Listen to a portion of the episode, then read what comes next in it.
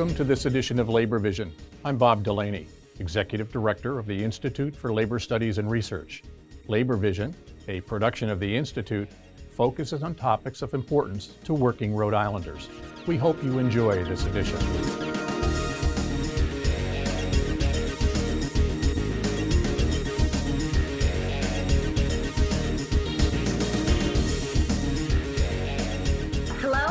To Labor Vision. You're watching the at home edition. I am your host, Erica Hammond from the Institute for Labor Studies and Research.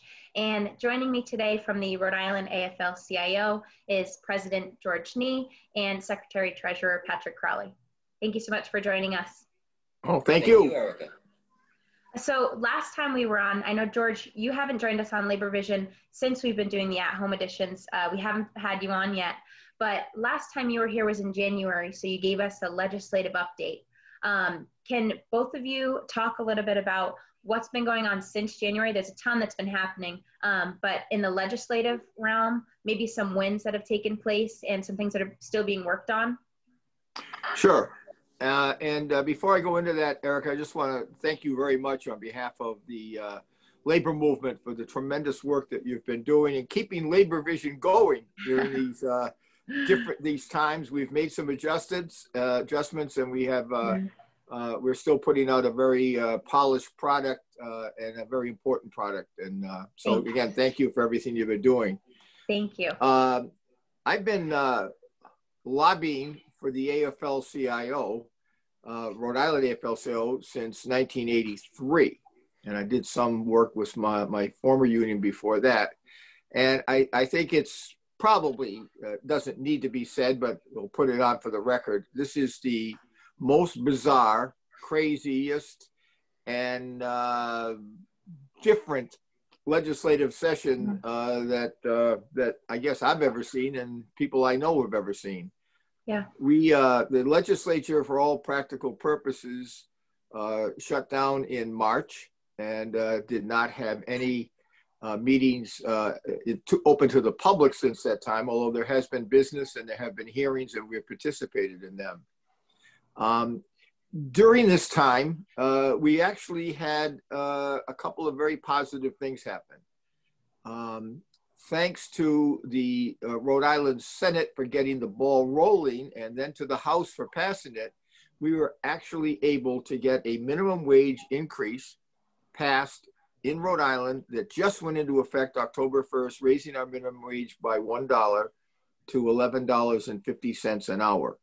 Awesome. Um, the governor uh, signed that bill at the AFL CIO uh, headquarters uh, in February.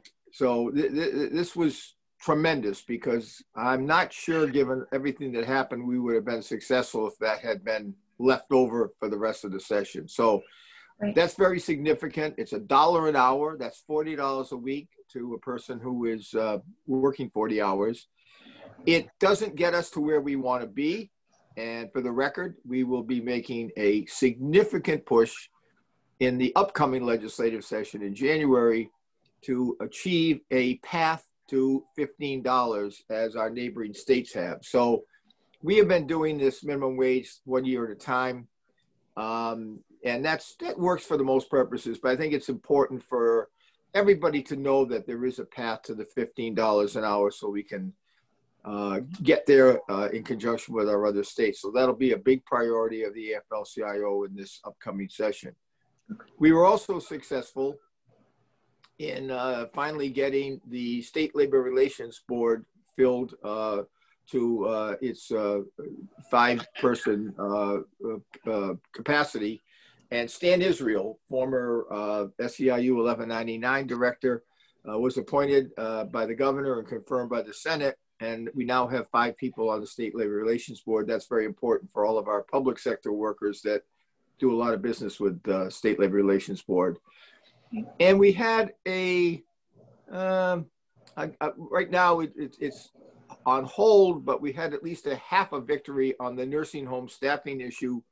Um, we want to thank again the Rhode Island Senate for taking the leadership. Senator Goodwin uh, put that legislation in. It was passed, I almost unanimously in the Senate uh, with Republican support. that is so critical in the what's happening in the nursing homes to establish safe standard uh, uh, staffing standards both for the patients and for the workers and the senate passed it unfortunately the house uh, did not do anything speaker mattiello uh, decided that he would not take that issue up and instead he created a study commission which we uh, do not support at all because uh, this issue does not need to be studied. Uh, it's going on right now. People's lives are in danger. Uh, people have died. Uh, and uh, we both, uh, both Patrick and I attended a vigil at the Department of Health a couple of weeks ago where they went through the number of cases and deaths at each nursing home in Rhode Island. And when you stand there for 20 minutes and each worker comes up with the number of people who have died in that nursing home, you, you realize the magnitude of this case. And we cannot wait any longer for the uh, uh, safe standards, uh, safe staffing standards. So the SEIU know is committed to that. They made it part of their uh, political action agenda. And uh, I would suggest that uh, people learn from this that these issues cannot be swept under the rug. So all in all, uh, given where we are, we're, we're still up in the air uh, with what's going to happen with the budget. Uh, we had a very aggressive campaign to raise revenue uh, and and uh, increase the tax rate on people above 100 four, above four hundred seventy-five thousand dollars a year. Mm-hmm. That's stalled out at the moment, although it's I think it'll come back uh, after the election and when the General Assembly goes back in. So mm-hmm. there's an awful lot still riding uh, with what could happen in the budget. Still waiting for Congress, which you know is not a good thing to wait for. And um, so a lot of work still left to be done, but um, we, uh, by and large, nothing negative happened to working people as a result of the General Assembly session, and we hope that we will be able to maintain that. So by and large, uh, again, uh, that dollar an hour increase is so important to so many people. So we're very happy that that was able to get through. And yeah. a lot of unions, uh, the union movement has made that a priority for many, many years. So absolutely, that's a that's an update. All right, thank you.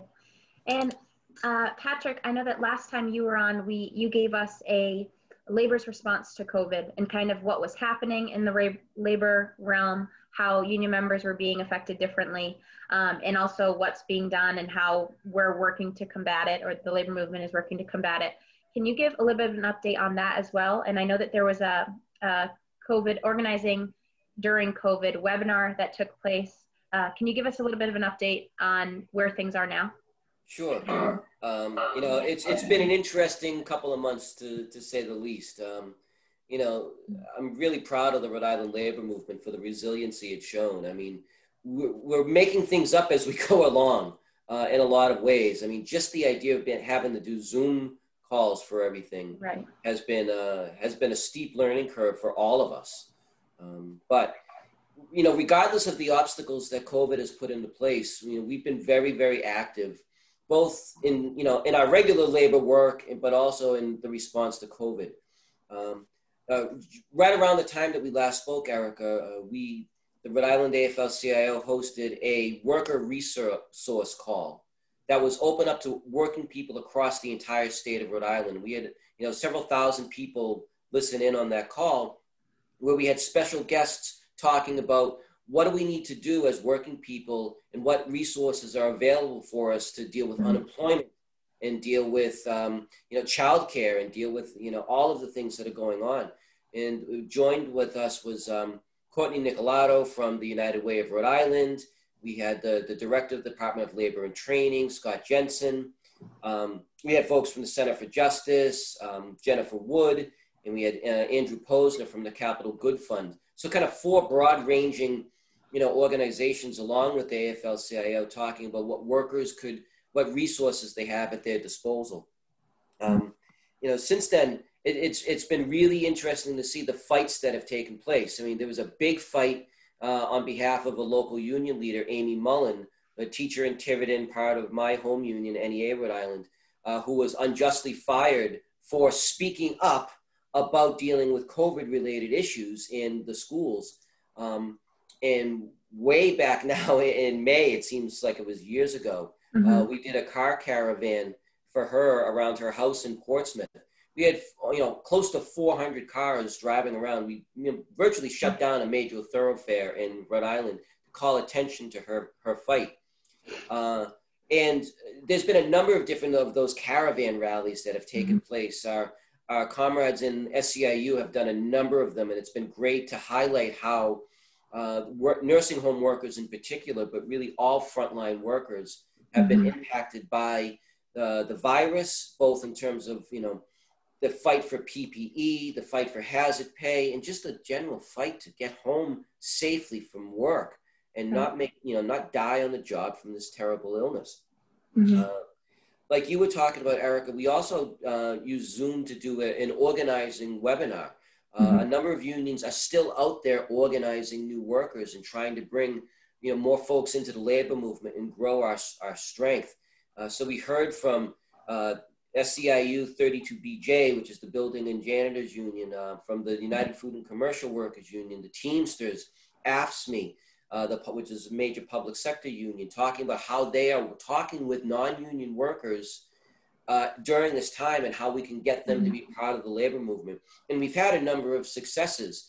Uh, a lot of unions have won uh, recent campaigns, mm-hmm. campaigning virtually as opposed to you know the, the, one-on-one conversation that you have, and it's been great to watch. Uh, and the, the results are speaking for themselves. You know, for example, mm-hmm. one campaign that started well before COVID, but really came to its conclusion, you know, once the, we were well into the pandemic, was the Brown University Graduate uh, Employees Association. Um, they got their first contract with the university, so another over a mm-hmm. thousand new members into the into the labor movement here in Rhode Island, and the the American Federation of Teachers and their state affiliate, Rhode Island Federation of Teachers and Health Professionals, deserve a lot of credit for sticking together and working with that group over a long period of time. Um, you know, in addition to all of those, there's been you know, the, the IATSE union, this, the stagehands union had a major rally a little while ago to call attention to their industry and how it's impacted. You know, they're the ones that do the skilled work of the lighting, the costumes, you know, they're getting the productions, they're the behind the scenes folks at all of the theaters and in, in the convention center. That, you know, all, since everything shut down, those people are out of work and it, they did a great rally calling attention to their plight. Uh, same with the post office workers, you know, the letter carriers, the mail handlers, all the unions that are over there. Um, I think most folks on this, you know, watching Labor Vision will understand that, you know, the, the federal government and the Trump administration really have tried to nickel and dime the post office for their own political purposes. And not only does that hurt, you know, our democracy, but in particular, the workers there are under incredible strain. And it was fantastic to see them stand up and, yeah. stand out and call attention to that effort. Um, and it doesn't stop there. I mean, uh, the unions that represent school bus drivers across the state have been very active trying to protect their members, trying to make sure that they have the PPE and the resources that they need. Uh, and the, the United Food and Commercial Workers Union, Local 328, has been sticking with the bus drivers from the Durham company that uh, drives the kids in Cumberland to school yeah. against the company that is just treating you know their workers so unfairly. Mm-hmm. Uh, and credit to them, they've had rallies and caravans, and uh, they've issued a strike notice. Mm-hmm. Uh, like George said, um, we've been very active in the campaign to raise revenue. But you know, listen, let's face it, we need to tax the rich so that they pay their fair share.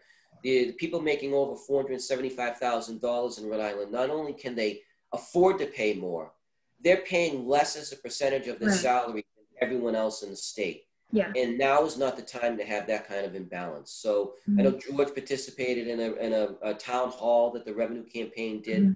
Uh, just like uh, we participated in a, a, a, you know virtual town hall and a number of mm-hmm. different things. Uh, our partners at Fuerza Laboral had a virtual uh, celebration of their co-op program. Yeah. Um, the Raise the Bar campaign that George mentioned a number of times about the safe staffing, have, mm-hmm. you know, all, all these new innovative ways to try to call, call attention. Even our partners at RICOSH, the Rhode Island Coalition on Safety and Health, they've had 4 mm-hmm. different um, virtual seminars on everything from chemical safety and heat stress to what is it like to work in a COVID rich environment and how to protect people from a worker's point of view. So we right. don't have to rely on the boss. Um, yeah, and I mean, it, it, and, it, and it goes on from there. You know, even the Labor History Society is getting into it, both in terms of doing our, our annual events online mm-hmm. instead of in person, but also calling attention uh, to some of the importance of uh, identifying, um, you know, Rhode Island's connection with the slave trade. I mean, we did a, a virtual lecture on, uh, it's called Dark Work, the Legacy of Rhode Island's Slave Trade, and how deeply ingrained that process is in Rhode Island. And that's mm. why, you know, we've, as a, as a state federation, we've endorsed question one, which will change the name of the state of Rhode Island and get rid of the idea of quote Providence plantations from the name and just you know just striking at the heart of structural racism wherever we can. Uh, and George, I can't believe I, I went skipped over this, but way back in June, it seems years ago, yeah. we did the um, the uh, the we were part of a national caravan day of a day of action for economic justice and um, and racial justice, where you know, we were proudly able to say publicly, you know, Black Lives Matter, and the labor movement stands strongly, in, you know, with that movement to identify mm-hmm. what we can do as working people to overcome it. Absolutely. I, yeah, I, and believe it or not, I could go on, but I'll just stop there, Eric. I mean, it's yeah. there's a lot, and we can talk about it. It's safe to say that labor's been very busy. yes. Yeah, because I mean, all of the work that has to be done, or what would have been done, not in the middle of COVID, is still happening even though most things have all turned virtual or are being done through caravans and things are being tweaked and we're doing them differently, but it's all still happening in addition to all of the work around COVID that is now being done as well, right? Yeah, no, it, you know, in, in the midst of all this, uh, the uh, electoral process continues. Uh, there were elections uh, in September, we had primary elections. The AFL-CIO was heavily involved in probably about 15 or 16 races. Uh, we were uh, we, we, we held our own. We did very well. Uh, we even in the, I would say even in the races where uh, our endorsed candidate did not uh, win, uh, the winner was actually very pro-labor. So from that perspective, the labor movement gained. Mm-hmm. Okay. Uh, it's it's different than we're different than a lot of states. Sometimes uh, the people that are running are actually more liberal or more labor oriented than the uh, mm-hmm. Uh, candidate who is in office. Uh, so therefore, we don't we don't lose any ground if if they are defeated. We were successful in a lot of very high profile races.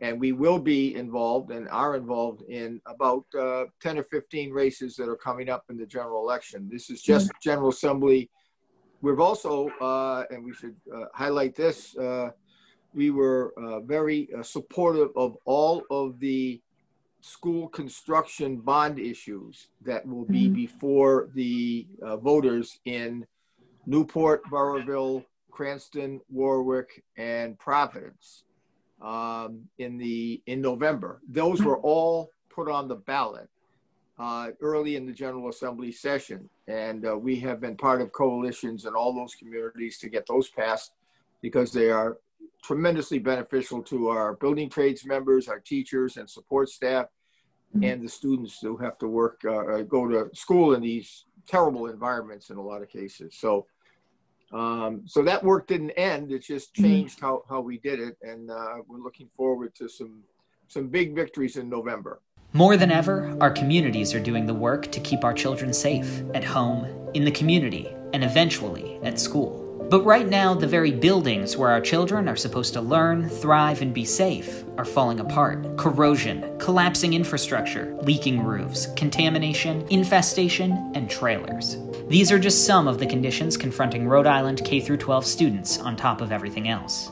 But the good news is communities like Providence are taking a stand. We're saying that Providence cares about children and cares about their safety. That's why we're sticking together to say it's time to ensure safe schools. Join us in voting yes on question 2 on November 3rd. It will invest in creating safe schools and family sustaining jobs right here in Rhode Island.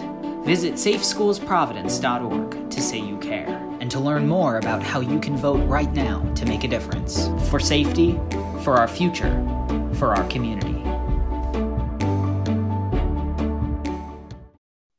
Can Can you guys highlight a little bit further to some of the work that's being done leading up to Election Day, what that looks like? Go ahead, Pat, take it away. Yeah, sure. I mean, Erica, like just like everything else, you know, we've moved from, you know, being boots on the ground and knocking on doors to the mm-hmm. virtual world. Uh, and I know, you know, we're going to be participating and doing phone calls in, into other states yeah. to help uh, talk through virtual phone banks. But so many of our affiliates have been doing great work with their with their members and with the the voters in general, knocking on doors to a limited extent, but also making phone calls and reaching out to, to voters in new and interesting ways. Uh, you know, we're, we're using a text program now to you know send text messages directly to our members to get mm-hmm. them to get out and vote, you know, reminding them about mail ballot options, reminding them about early in-person voting, mm-hmm. and about you know even though you hear rhetoric about this from some of our anti-labor you know activists on the right side of the ledger across the mm-hmm. country about talking about the importance and the safety of in-person voting and that your vote will be counted uh, and just how important it is to get out and vote you know yeah. starting next week you know people will be able to send back their mail ballots uh, mm-hmm. starting soon people will be able to go to town hall and vote early uh, mm-hmm. and you can still vote on november 3rd at the polls mm-hmm. and all, any one of those options i would you, you, can't choose all three options but you can choose one that works best for you mm-hmm. um, so uh, it, you know, it's, it's really important to, that working people, whether they're union or not, get out and vote, uh, especially, especially this election. Yeah, absolutely. All right. Well, I want to give you guys an opportunity right now. I want to give you the floor in case there's anything that we've missed or you just want to highlight before we close this segment. I'd just like to, my closing, just say that we uh, really appreciate uh, and uh, have a tremendous amount of respect for the workers uh, that have been in the in the in the front lines. Uh, we we used to have uh, a definition of first responders that was never very narrow. And in talking to our firefighter and police brothers and sisters, they now understand and, and support the idea that uh, first responders are the people who have been working in the nursing homes, working in the food stores, working as bus drivers. Mm-hmm. They're, they're, exposed uh, to this deadly virus on a regular basis. And when this first started, uh, we were, the labor movement stepped up and was instrumental in pushing and forcing employers and the state of Rhode Island to do a better job in getting people personal protective equipment. Mm-hmm. We're going to continue that fight uh, and, uh, you know, workers, people have to go to work both to keep our democracy and our society going and to support their families. So we have to make sure that they are protected uh, to the maximum. Uh, and again, uh, those, those, our hearts go out to the, the, the, people who have died and have been seriously injured uh, and ill as a result of this devastating pandemic. And we will continue our fight and you know, again, the labor movement has uh, stood up and uh, and spoken up, and will continue to do that to, for justice for everybody. Mm-hmm. Yeah, and I'd just like to echo those those sentiments. Uh, and the only thing I would add on to that, you know, because it's so important to talk about the, the, the frontline workers and the first responders, but really all of the labor activists that are out there, uh, from the shop floor activists to the you know your shop steward um, your field representatives the, the local union leaderships that no one will ever read their names in the newspaper. You know no one's ever going to be talking about them on tv but there's you know this one of the reasons why i think the rhode island labor movement stands out from the rest of the country is that we have such a dedicated group of folks you know that that that you know care about the labor movement uh, right from the ground up and they've been doing such tremendous work and having the opportunity like george has had to speak with them um, over this you know last craziness of 2020 and knowing how hard they're working for the people they represent while they're also dealing with the pandemic while they're also dealing with their own families and loved ones that are getting sick and sadly sometimes passing away i think it's a testimony to the resiliency of, of the labor movement across the country but especially here in Rhode Island, how how really dedicated you know folks have been to making sure that you know all working people are, are, safe and protected. Absolutely. Well, thank you both so much. I really appreciate both of you and all of the work that you guys are doing, uh, continuing the fight. Um, everybody get out and vote, right, on November 3rd, or send in your mail ballots, however way you choose to. Um, but just thank you guys so much for all the work that you're doing and for joining us on Labor Vision again to share all of it and keep everyone updated. Thank you, and keep up the good work at the Institute and Labor Vision. Will do. Very important part of the whole struggle. Absolutely.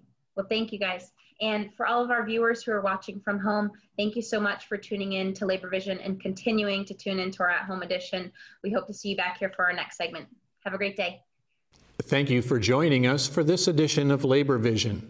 We appreciate your input and encourage your comments.